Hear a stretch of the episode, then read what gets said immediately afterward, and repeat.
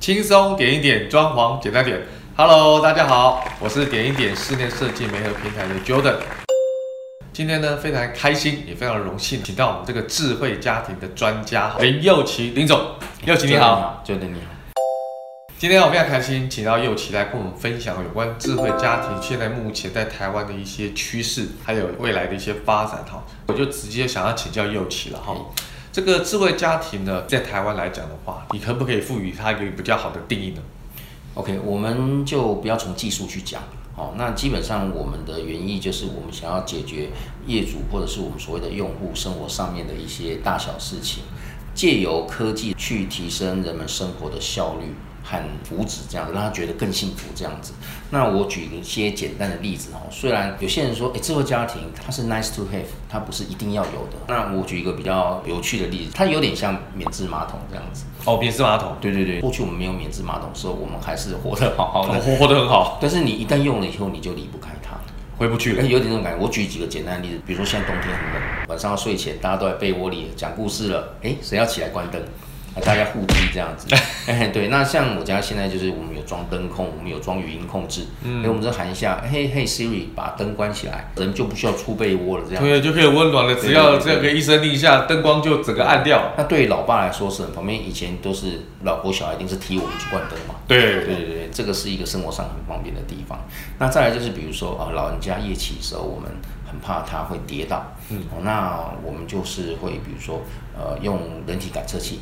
去感测老人家下床了，下床以后，然后我们用呃灯条呃铺在踢脚板这边，沿着踢脚板那边，然后到呃浴室这样子，然后再回来床上睡。他只要上床以后，我们会感测呃，比如说二十秒后就把灯自动关起来。哦，整个过程他其实不需要起来先摸黑哦去找灯。一般以前是这样子，以前有时候摸黑这个过程就跌倒。对对对对对。然后再来就是他从浴室关灯回来的过程又又有可能会跌倒，所以这其实就是我们经由呃智慧家庭这些系统，然后去解决呃生活上的一些问题。所以你问说智慧家庭其实定义是什么？其实我们就是要用科技去解决呃住户他生活上的一些问题，这样子。OK OK，利用科技。来提升我们生活上的一些效率，是让我们的生活习惯呢能更加的方便嘛？是，OK。那接下来我想请教尤其第二个问题哈，嗯，就是目前哈智慧家庭在台湾的未来趋势大概是怎么样？对，市场现在其实分成呃几个不同的面向哈。第一个就是舶来品，国外来的一些国外来的系统，对，呃，它动辄你整个装完就上百万，对啊，就感觉到好贵哦，对，很贵，那个是很贵，但是它的服务很好。就是你随口随到，因为他确实他也赚了你不少钱，所以所以它的售后服务是真的很好，一分钱一分货。那另外一类的市场就是呃我们讲的所谓 DIY 的市场，嗯，呃你去买，比如说你买小米的啊，或买一些大陆来的，在淘宝上面买的一些产品啊，或者在台湾有些厂商它是在电商上面的一些产品，那它强调的就是简单。易装，对，这样子，那你就自己 DIY。对，那这是市场比较极端的呃两种分类。嗯、那另外一个比较大的分类，其实就是所谓的电信商。对对对，电信商或者呃有线电视这种，呃，我们叫它运营商好了，对它有资费方案。对，以前资费方案都是时间到了，我们绑手机换手机，但是因为手机现在其实越出越好，越出越快，你有可能在。呃，资费的期间你就已经换手机了。对对，对。那你当你资费方案到的时候，其实哎，你可以绑一套智慧家庭的产品或者智慧家电，这样去绑回去。所以现在有些电信商也是有这些方案可以去。哦，也有针对智慧家庭的一些资费方案嘛。对对对对对对对对对对对。OK。对，那其实我个人还有更看好一个通路，其实就是我们所谓的居家的一个市场。这就要讲到我们现在智慧家庭在台湾发展的一个呃困境，就是我们缺少展示的环境。嗯那居家通路其实多半它都有房间、房型里面有家具。对对，对。其实它如果搭配我们智慧家庭的展示，呃，其实会相当好的。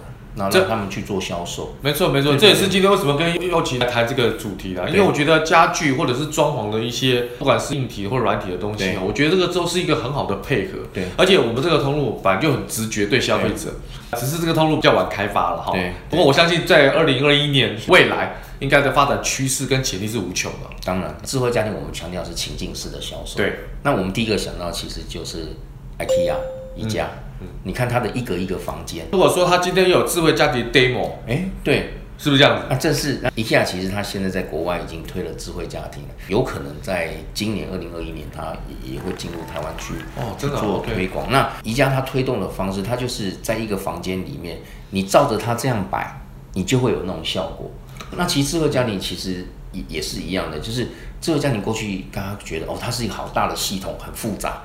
但是我们把它切成不同的情境，比如说，你客厅里面你装哪些东西，就会有这种效果。嗯嗯，对所以，所以你一间一间情境式的展示，对于推动智慧家庭，其实是一个很棒的一些展示方法。这样了解，但可能透过像我们这种线上平台，是哦，拍摄一些影片，对哦，就是线上跟线下相辅相成，对，去推广这个智慧家庭的概念。对对，没错，就是而且现在又有所谓的 AR、VR 这种东西，所以呃之后其实我们可以尝试说，呃用。线上的展示，去展示智慧家庭，甚至跟合作的居家通路，在导引它。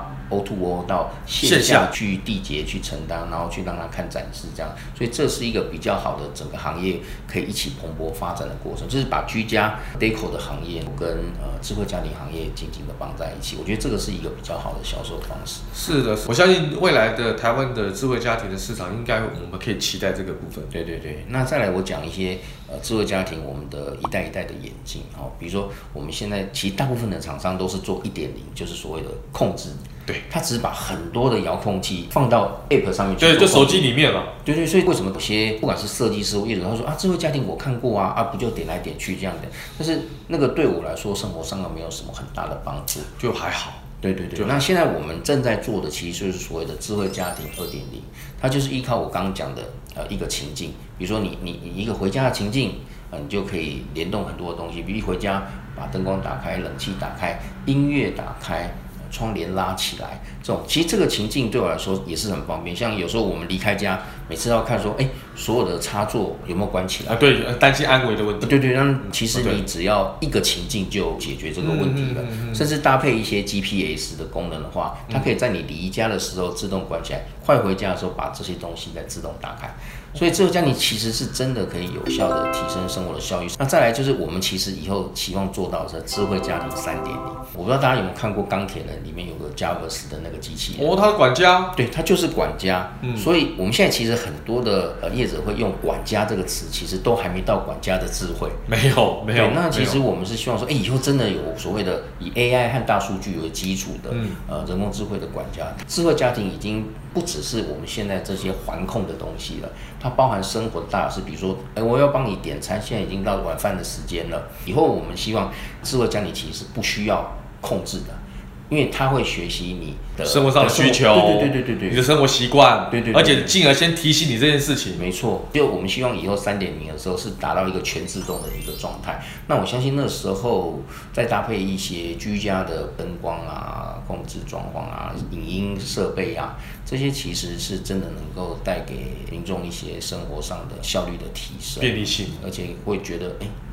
好幸福哦！机器人这么了解我，等于说你的一个虚拟管家已经早就把你生活都顾得好好的。对，这才是真正的、真正的、真正的智慧家庭。对，没错。不过我相信还是有一段路要走。对对对，因为这个要配合很多方面的，不管是硬体的啦、家居厂商啦、通路商啦、门市啦，是这个都是要相关配合的。可是我觉得右奇很棒。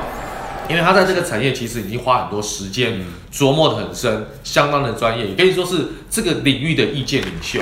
我想说，最后再请教一个问题，跟我们这个行业比较有关系。刚才提到要跟家居，对，跟 IKEA 啦，跟特力屋合作，是。那根据室内设计，好，这种通路哈，那你有没有跟具体的一些建议？我们将来应该怎么跟你配合来推动这个所谓的智慧家庭？OK，我先解释一下，现在智慧家庭其实有几个大通路，除了我刚刚讲的舶来品，国外的系统整合商，嗯。DIY 市场，还有一些电信商，还有一个很大的通路，其实就是建商。现在很多新金案，你可以看到，它其实都是把一些智慧家庭变成它销售的手段。嗯嗯，对对对，它的卖点了。对对，变成一个卖点。它的卖点，对对对。那再来另外一个很大的通路，其实我们也很琢磨，其实就是设计师。嗯，设计师我们称呼它叫半钱装的市场。其实设计师跟我们刚刚讲的，呃，第第一个问题讲的，我们都是要解决生活上的大小而且都要客制化的跟他客业主沟通啊，各方面。但是过去其实很多设计师也接触，所以我刚刚讲的智慧家庭一点零。那发现业主一开始很喜欢，装了以后发现也没什么用，会会抱怨它实用性不高了。反正他就是回头抱怨设计师，对对对，干嘛给我介绍这个？那再来就是过去的话，呃，其实很多的厂商根基没有很好的话，那其实系统不太稳定。哦，灯又打不开啊，或什么什么，我的窗帘关不起来啦。对啊，类类类似这类的东西，okay, 所以很多设计师其实对智慧家庭有 有些成见。所以智慧家庭实验室现在其实我们创造了一个职位，叫做智慧家庭设计师。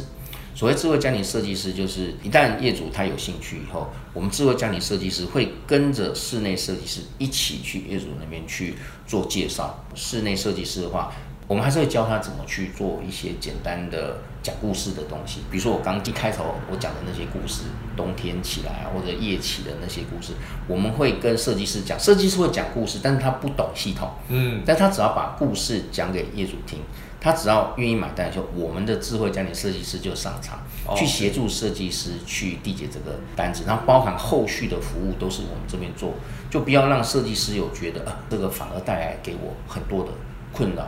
那一方面也协助他，呃，在一些呃生活自动化或者是环控这边的设计，那其实它是跟居家设计师相辅相成的，所以我们现在呃会创造这个职位去协助设计师啊去服务业主这样子。OK 对对对。OK，所以智慧家庭的设计师跟室内设计师的搭配，哎、欸，这是一个新的火花。是。智慧家庭啊，如果是跟室内设计师搭配的话，一般业主他只会有一个小问题，费用会不会很贵？这个就牵涉到说，我刚刚讲，它有一套上百万的，也有一套十万的。对，好像它落差很大。对对对，那智慧家庭实验室，我们要解决市场现在有一个很大问题，叫做破碎化的问题。嗯，就是你买 LG 的智慧家电，你买大同的大同电锅、Daikin 的冷气，有什么不同品牌的智慧家？对，它你要装三个 App。哇，那很麻烦，而且三个 app 之间又没有互联互通，所以我们刚讲，如果要做到呃情境一次跑很多很多不同的东西的话，其实必须要打破这个破碎化的情形。那我们现在正在做的一件事，其实我们就是把不同的品牌在我们的平台那边用技术上去把它整合，横向串联。我们希望可以做到说，因为过去很多业主其实他还抱怨说，我如果要用这家东西，我必须从头到尾用这家东西。对，那我们的思维其实就是说，哎，你可以在客厅，你可以摆比较。呃，欧美的品牌，因为毕竟有客人来嘛，啊，你可以展示给大家看，你可以装飞利浦的啊，对，装哈利威尔的啊，对对对，让大家觉得，哎，我们家这个装这个是 高档的。但是有些其实儿童房啊、敬老房，台湾也有很多厂商，性价比很高的。对对，我们可以拿来把它搭配使用，因为我们已经做过横向的整合了。嗯，对，所以你说价格你要贵的，其实也有，其实跟室内设计也是差不多。你可以有很贵的沙发，你也可以有比较性价比比较高的沙发。对，我觉得这个答案很棒。对对，那过去自由站只是在于说把它破碎化，但是技术一旦把它横向整合，解决破碎化的时候，可以让业主去做自由选择，不会被单一厂商去做绑架。这样。OK OK，哇，今天解决我这个很棒的问题，因为我觉得这么多的厂商，如果有这么多的 App，对使用者来讲，包括装潢业主，那不是加分，那是扣分。对对。好，那如果有一个整合的平台，透过右吉这边把破碎化的东西整合，我相信智慧家庭的三点零。